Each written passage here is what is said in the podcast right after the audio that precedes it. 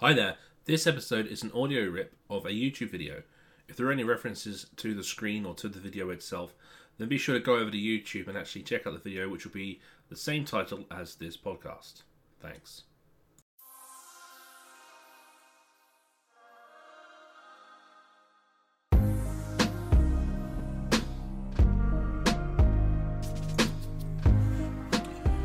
Okay, now I'm going to do part seven and I was thinking about doing a video for every single part to go into all the details. But to be perfectly honest, if you've gone through all these other videos and you've got now an understanding on how the regulations is designed and how it's actually meant to be used, you could probably go off on your own at this point quite easily. Let's remember that part seven is special installations and locations. It's certain unique scenarios where the general fundamental principles and general content of the one regulations is applicable, but maybe these certain scenarios require extra definition, extra levels of control, extra considerations. There are many of them, and um, you know it's quite easy when you look at them to to understand why they are considered as special locations. But when you actually look in a special location, um, for example, let's just quickly look at 701. Let's remember that the regulation numbers match the main document with just the section in front. So I have a scope, and then I have assessment of general characteristics. So it's the part three content of the book, but it's a bit more of part three for just bathrooms. So it's 701.3. And then there's a classification of external influence, and then it's given reference to the fact that, with regards to external influences in general, we must consider zonal concepts. We must recognize in bathrooms that there is a presence of water, and electrical equipment in this area needs to be con- uh, controlled in a zonal manner. This is obviously the same for fountains and for um, swimming pools, and slightly similar for saunas. So you then have a description of the zones. Uh, I can I can move a slide here. Actually, here we go. This is obviously um, an illustration of the swimming pool, but you get the same idea. So there's a description of the zone. So bear in mind this slide is actually zonal concepts in general for all kind of areas. This isn't the bathrooms that we're looking at here. This is just an illustration of the swimming pool one. When you're looking at the zones, though, you have the description of zone zero, so that's inside the tub and in the case of swimming pools, it's inside the swimming pool, flush with the standing level. Then you have zone one. Now, in a bathroom, this is the finished floor level and a horizontal plane corresponding to the highest fixed shower head or water outlet, or the horizontal plane lying 2.25 meters above the finished floor level, whichever is higher. So, I haven't got an illustration of that here. Uh, actually, I can probably use this one. Here you go. So here's here's a bathroom. Here's zone here's zone zero.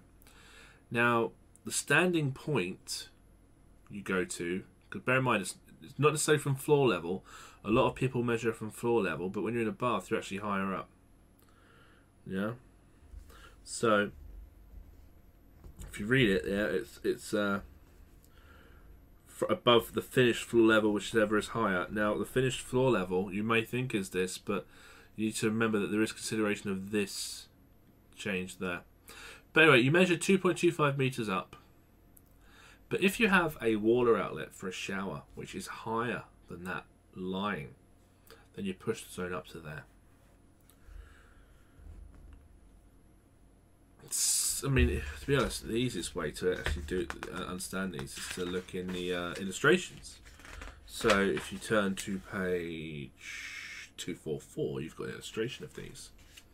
Zone 0 is in the tub, and Zone 1 is above the tub to a height of 2.25 meters.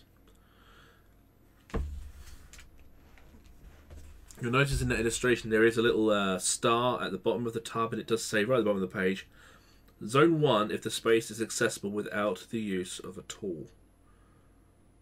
Okay, so under the bath, so you're in the bath and you can reach under it that is zone one if you do not need to use a tool to access underneath there. If you do need a tool, it's not a zone. Zone 2 is described as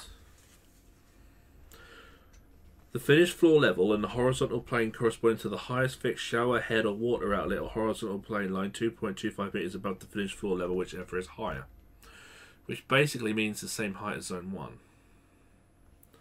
And then 0.6 meters from the edge of zone 1. So what it, what it is, it's uh, it's the same height as zone 1 but 60 centimeters away from the bath. So it's reaching out from the bath. Once you identify those zones, and again, there, there are zones also for swimming pools. Yeah, obviously the zone zero is flush floor, uh, floor level. Zone one in the swimming pool is 2.5 meters from any standing point, including on a diving board. Two meters away, and then zone two is another one and a half meters away. It's all in the illustrations given. Once you've identified these zones in these types of locations, we can then um, control the use of electrical equipment, switchgear, control gear, yeah, and the voltages even that we will allow in these areas, which we're going to see in a minute. We've also got then, so that's that's the 701.3, the assessment general characteristics section of this. We then have the protection for safety section of 701, 701.4. And let's remember the general protective measures. We had ADS, automatic disconnection of supply. We had double or reinforced insulation. We had SELV and PELV and we electrical separation. This was all done in chapter 41 in part 4. So, is there any restriction to those protective measures here? What does it say? Well, it says the protective measures of obstacles and placing out of reach shall not be used, and non-conducting and earth-free local bonding shall not be used. That makes sense. If you remember, those types were actually for locations under strict control with skilled or instructed persons. They're not general protective measures. So we're allowed the general protective measures that I've just mentioned. Additional protection 411.3.3 Additional protection by the use of one or more RCDs having the characteristics specified in 415.1.1 will be provided for all low voltage circuits that serve the location, the bath, you know, so the lighting and the shower and all of that stuff, but also any circuits that pass through zones 1 and zone 2, but don't necessarily serve the location themselves. Let's remember that additional protection was actually a part of Protection Against Electric Shock, Chapter 41. Hopefully, you're starting to see the regulation numbers relate to the main text. Okay, so 701.41, all that content is about automatic disconnection of supply.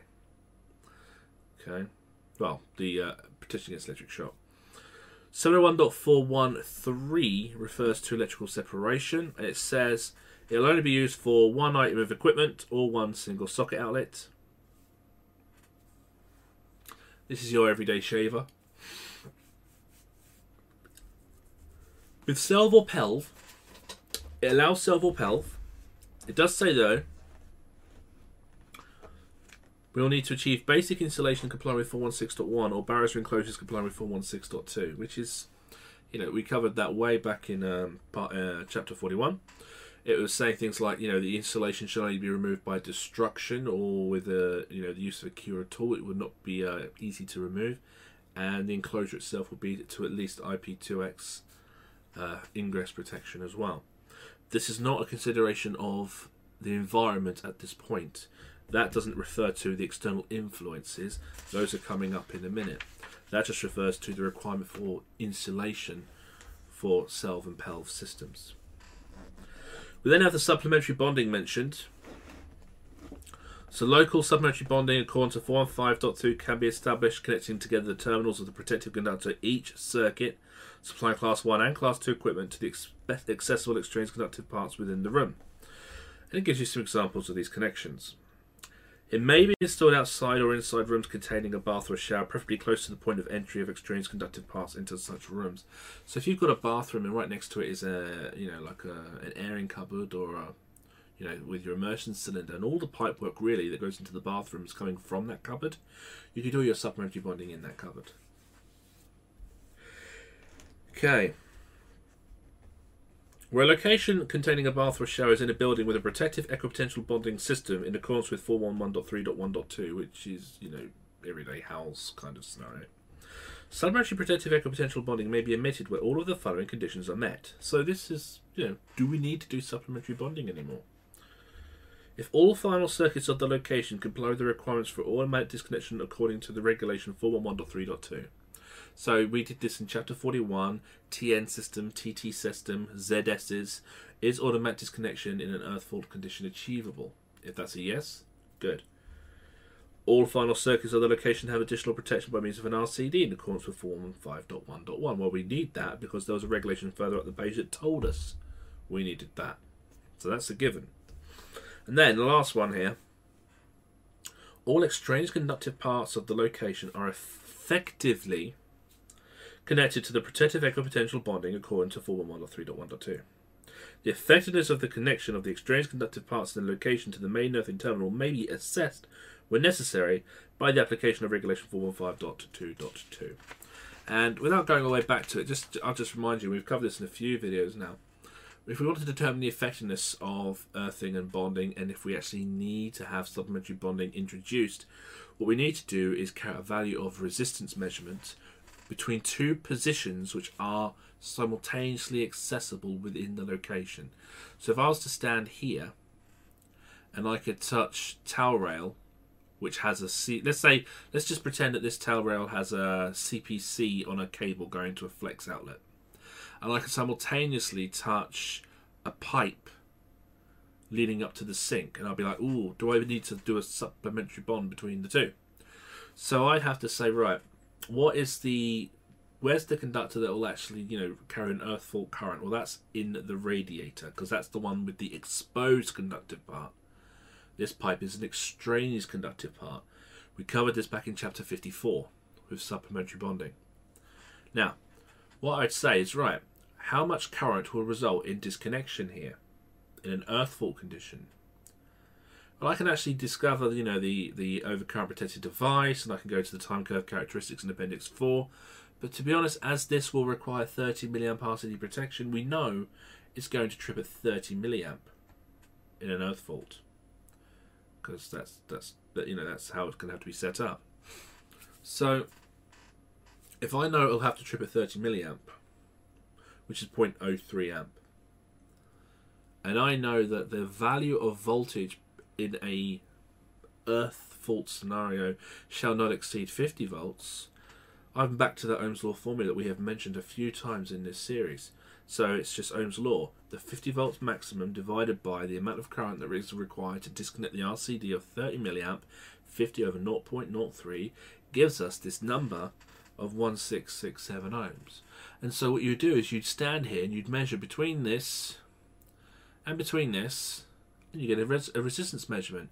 If it is greater than 1667 ohms, then what you then do is you you you rearrange this formula in your head. You say right, and I'll just do it now. Let's say let's say it's let's say it's not 1667 ohms, but it's instead uh, let's say it's two, two and a half um, kilo ohm, so 2,500 ohm. I can just throw that into Ohm's law.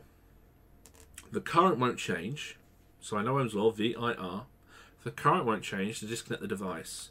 So I'll just do 2500, which is the value of resistance I have measured, R, times the current required to disconnect, 0.03, and that tells me the V, which is the value of voltage that will be present in this fault condition, and that's 75. So I can't allow that. This is why I would have to introduce, if I had two and a half kilo ohm, I'd then have to put in supplementary bonding. If I had anything less than 1667, then I don't have to because I know that the characteristics of that circuit it's not going to achieve 50 volts or greater. So it's quite a simple process, just needs to break it down to Ohm's law really. That goes from 701.4, which is the protection for safety area. We're now going to go to 701.5, which is the selection and erection considerations with the funny external influences that this unique location has. So we have External influences 701.512.2. It's fairly fairly obvious, really. It says in an equipment installed in zone 0, which is obviously going to be immersed, it's IPX7. And in zones 1 and 2, IPX4. It then says, though, further down, that if the equipment is exposed to water jets, such as a power shower or something like that, or there's cleaning going on, then the higher power of the water would need it to go up from IPX4 to IPX5. So that's a simple, uh, and again, this is only for the zones. You don't need, if you had a shaver socket over here, it doesn't have to be an IP4X, IPX6, whatever shaver socket, uh, because it's not in an area that's considered to be exposed to the splashes. We're talking about just this area here. What else do we need to consider? The erection of switchgear, control gear, and accessories according to the external influence that is there. Now let's break those three things down. Switchgear is equipment that you switch. That seems simple, doesn't it? Okay. But there is a difference between equipment that you don't need to actually touch to run and equipment that requires you to turn it on. Also, control gear you know, to vary or to adjust a setting, it requires you to interact with it.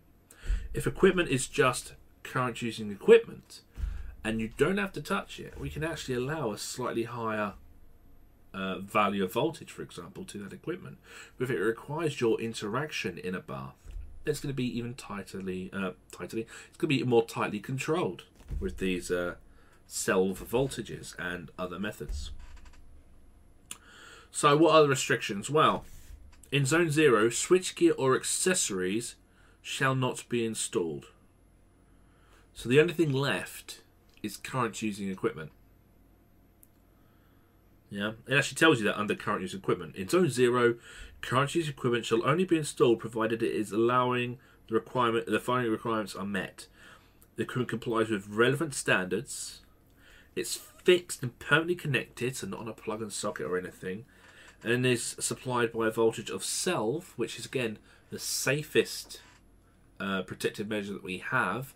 Electrically isolated, extra low voltage. Not very practical when we're doing a lot of work, but in a bathroom it's okay.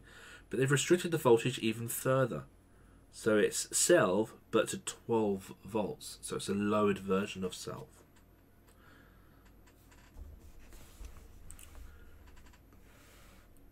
With regards to backup to switchgear and control gear, in zone 1, we can have switches, but they must be selved to 12 volts. And in zone 2, we can have switchgear incorporating switches and socket outlets will not be installed with the exception of switches and sockets of SELV circuits with the safety source being outside of the zones or shaver supply units, which is the um, the uh, the the exception for zone 2. Charge using equipment, Zone 1, only the following fixed and permanently connected equipment can be installed. So, whirlpool units, electric showers, shower pumps, ventilation equipment, towel rails, water heating appliances, and luminaires. You are not allowed to put a shaver unit in Zone 1. It must be in Zone 2 or beyond. So, and then the last bit there is electric floor heating systems, which I'm not going to go into too much detail. Just have a little read of that. But hopefully we've just gone through 701. You've come to understand that it's all about identifying the characteristics that make it a unique scenario, a unique environment, a unique type of installation, but then recognize that it actually just supports the rest of the book. So there's a 701.3, then there's a 701.4, and a 701.5. As you go through the other sections, you'll see similar things. Um, swimming pools have a very similar layout. Um, I'm going to very, very briefly go through that. 702. There's a zonal concept under assessment of general characteristics. Yes, because of the presence of the water. You then have the restrictions of these zones. So further down, applica- application of the protective measure against electric shock. 702, because we're in, in swimming pools here. Dot 4. So if, if anyone hasn't caught up yet, I'm on page 245, section 702 now. So it says in zone 0 and 1, we are allowed, in zone only, 0 only, SELV of 12 volts. So in zones 0, only SELV of 12 volts.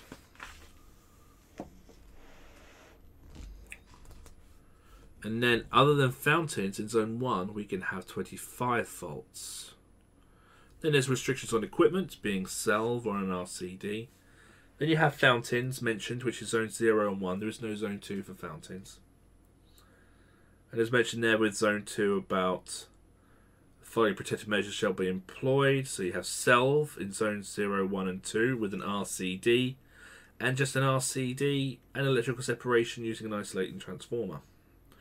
The protective measure of obstacles and placing out of reach is not to be used. The protective measure of earthing and non-conducting location and earth-free bonding is not to be used.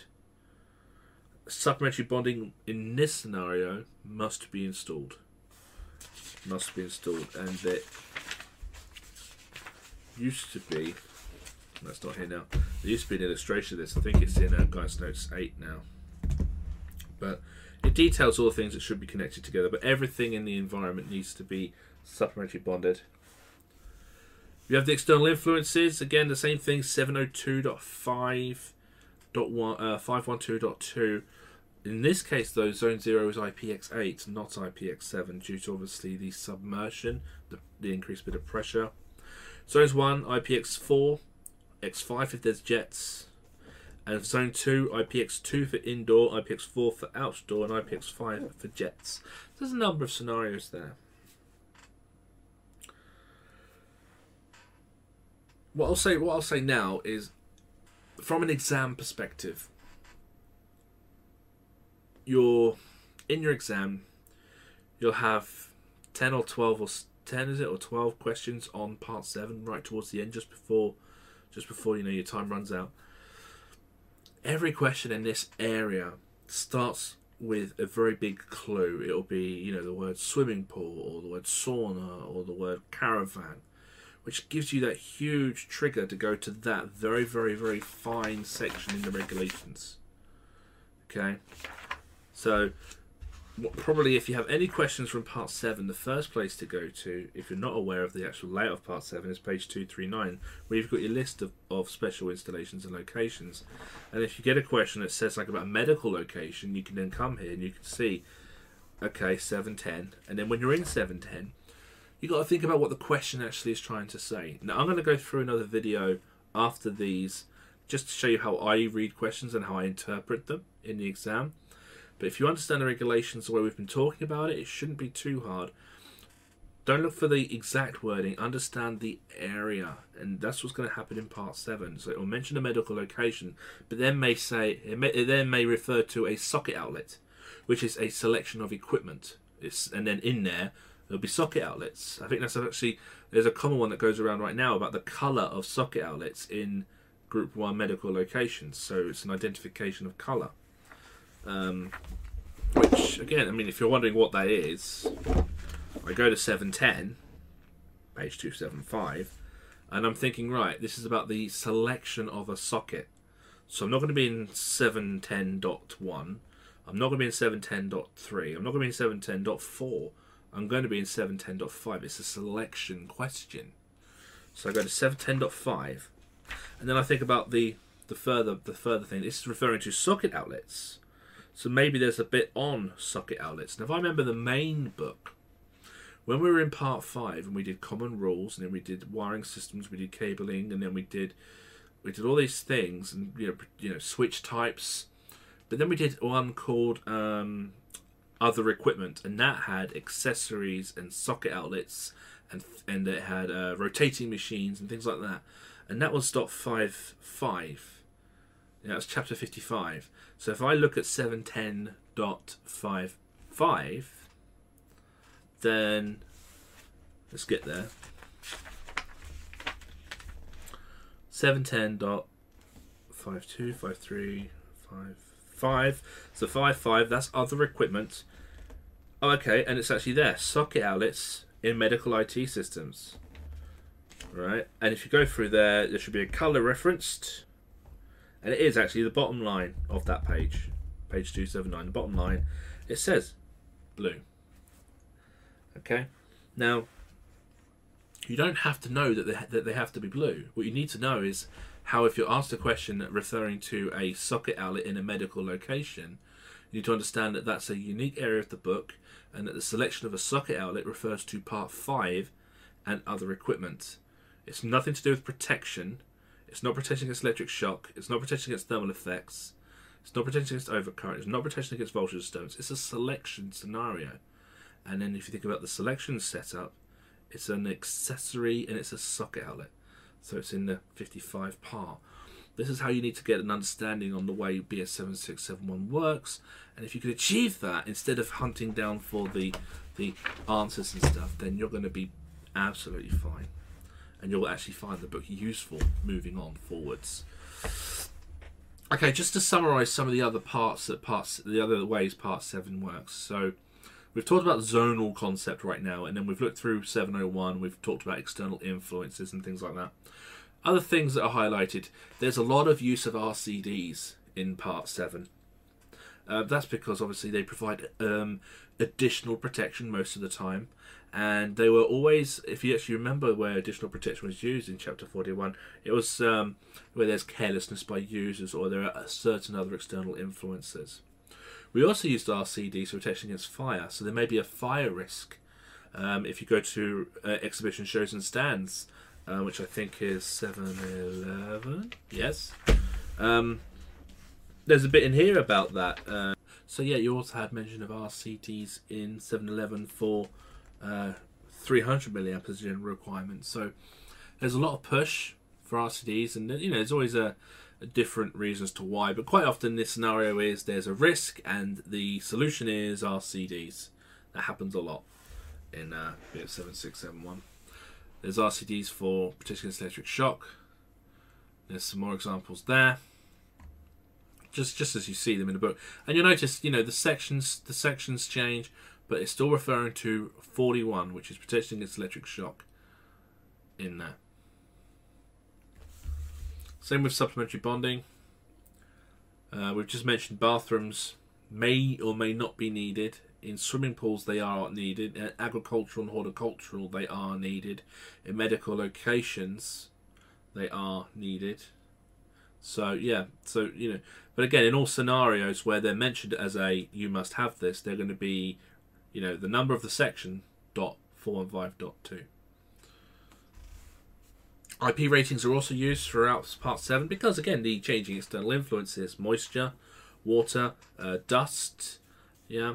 So there's a, you know, bathrooms, we had IPX7, IPX4 for zone 1, zone 2, IPX4, uh, zone 3 not applicable, etc. We have a zone 3, by the way, in sauna heaters. Saunas. Um, there's no zone 0. In this case, we have um, Zone 1, which is the area of the heater itself, and Zone 2, which is the ground floor, and Zone 3 is the part above. Um, going to check that I've just said that correctly.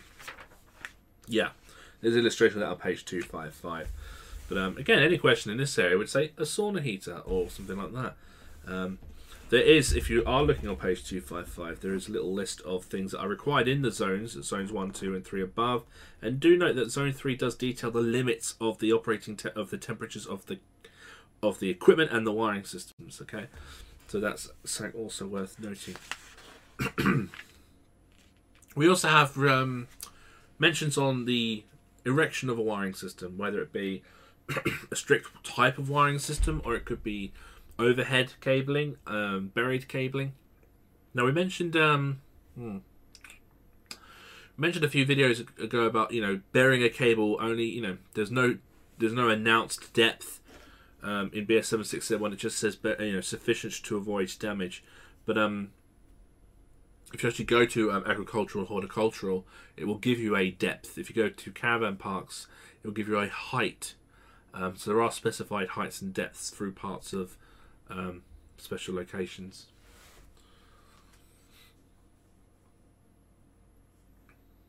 Uh, some more examples of RCDs for um, other than for additional protection, which we just touched on really. 500 milliamp is used in construction sites for 32 amps. We have 300 milliamp and 300 milliamp here for fire protection purposes. In uh, agriculture, horticulture, we also have 300 milliamp for well, in agriculture horticulture, we have 300, 100, and 30. So they, you know, they're very fond of RCDs in agricultural installations. Okay, so you'll notice, you know, the area will still be with regards to protection against electric shock, 41. This one, on the other hand, this must be for protection against thermal effect because it's 42, not 41. And you can see it's actually a fire protection need. So, yeah. So, the regulation number tells you itself. I mean, if you don't even need to see the sentence, you know this. This is for fire because it's 42, it's not 41. Uh, socket outlet positioning.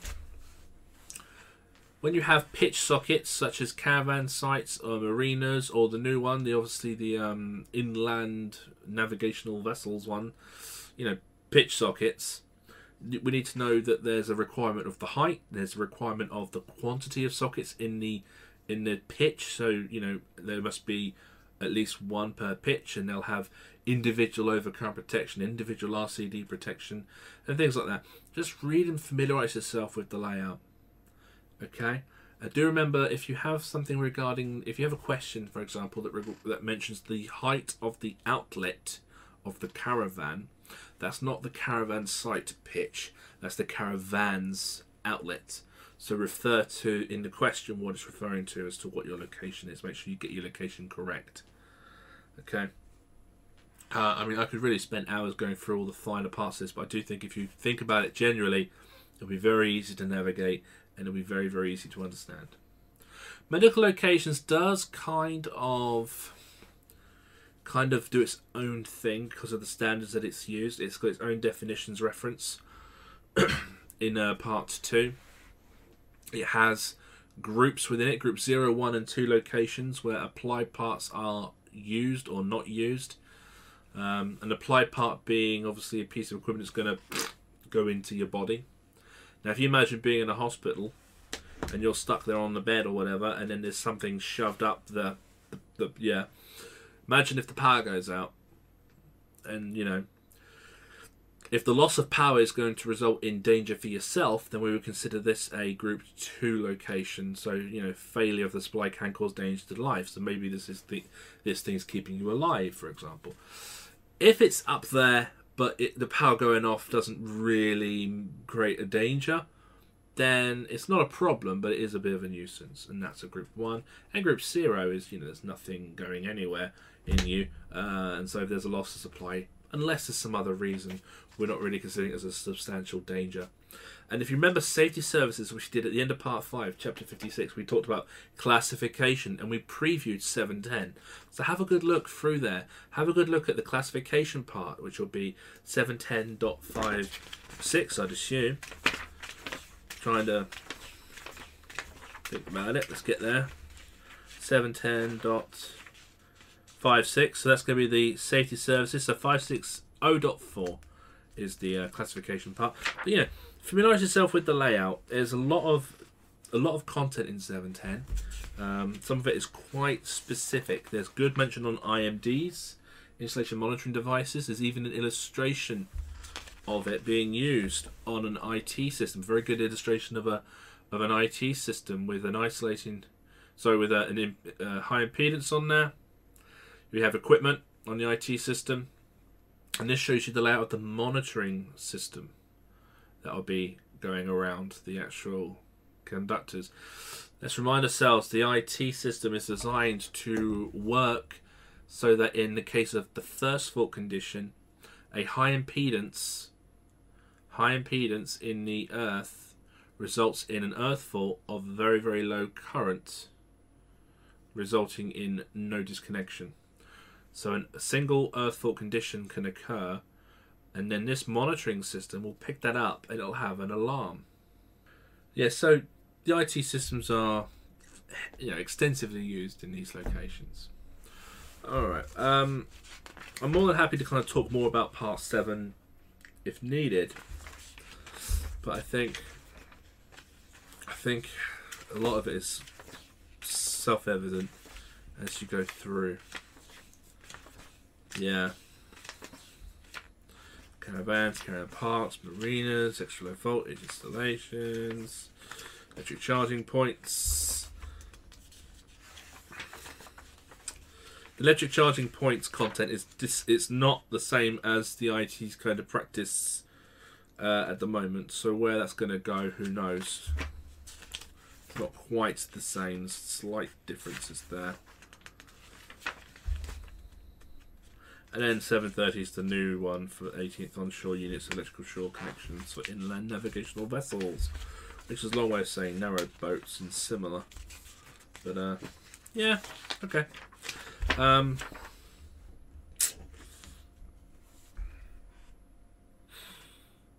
I'm gonna stop this video at this point because I think I think if you remind yourself of the layout of the regulations, the intent and the you know the fundamental principles, you can take each one of these special occasions, just read them a couple of times to understand the the intent of the book, the intent of the section, and then you can just come back to it later on. Don't forget though, as I said, you know, in your assessment, any questions from this part of the book will have the keyword, be it exhibitions, be it transportable unit, be it a swimming pool, you know, and so you know, don't don't overdo it with this. If anything, put your time into sitting back and just reminding yourself of how the book's laid out and where that chapter 43 was and what that meant where the chapter 52 was and what that covered try to try to familiarize yourself with the structure and layout of the book that way over anything else because then in the exam or any assessment or any need in the future you can always just say okay you know that's the wrong protected device it's not achieving fire protection uh, okay device protection against the thermal effects and you know exactly where to go then if you break things down and you talk you know you think of it that way um, I'll do one more video covering the appendices which is going to be a very very brief flick through and then I'll probably do one last video where I'll talk through questions and I'll just show you how I approach them. And then what I'll probably do is then close it up and hand it over, and I will just then you know set up some streams to support this in the Facebook group, and then I'll start you know putting more content in there, some uh, resources and some downloads and some training questions and some answers. And I'll just be there more now that this is online and it's there for you guys to consume at your own pace. But uh, yeah, um, you know, if you feel that this past seven was a bit rushed, then fine. Uh, let me know if there's anything specific you want me to cover. But otherwise, we could have spent three or four hours in here, and I really don't think that you guys need to, considering how we've already approached the rest of the book. I'm sure we'll be fine. All right. Um, yeah. See you in the next video.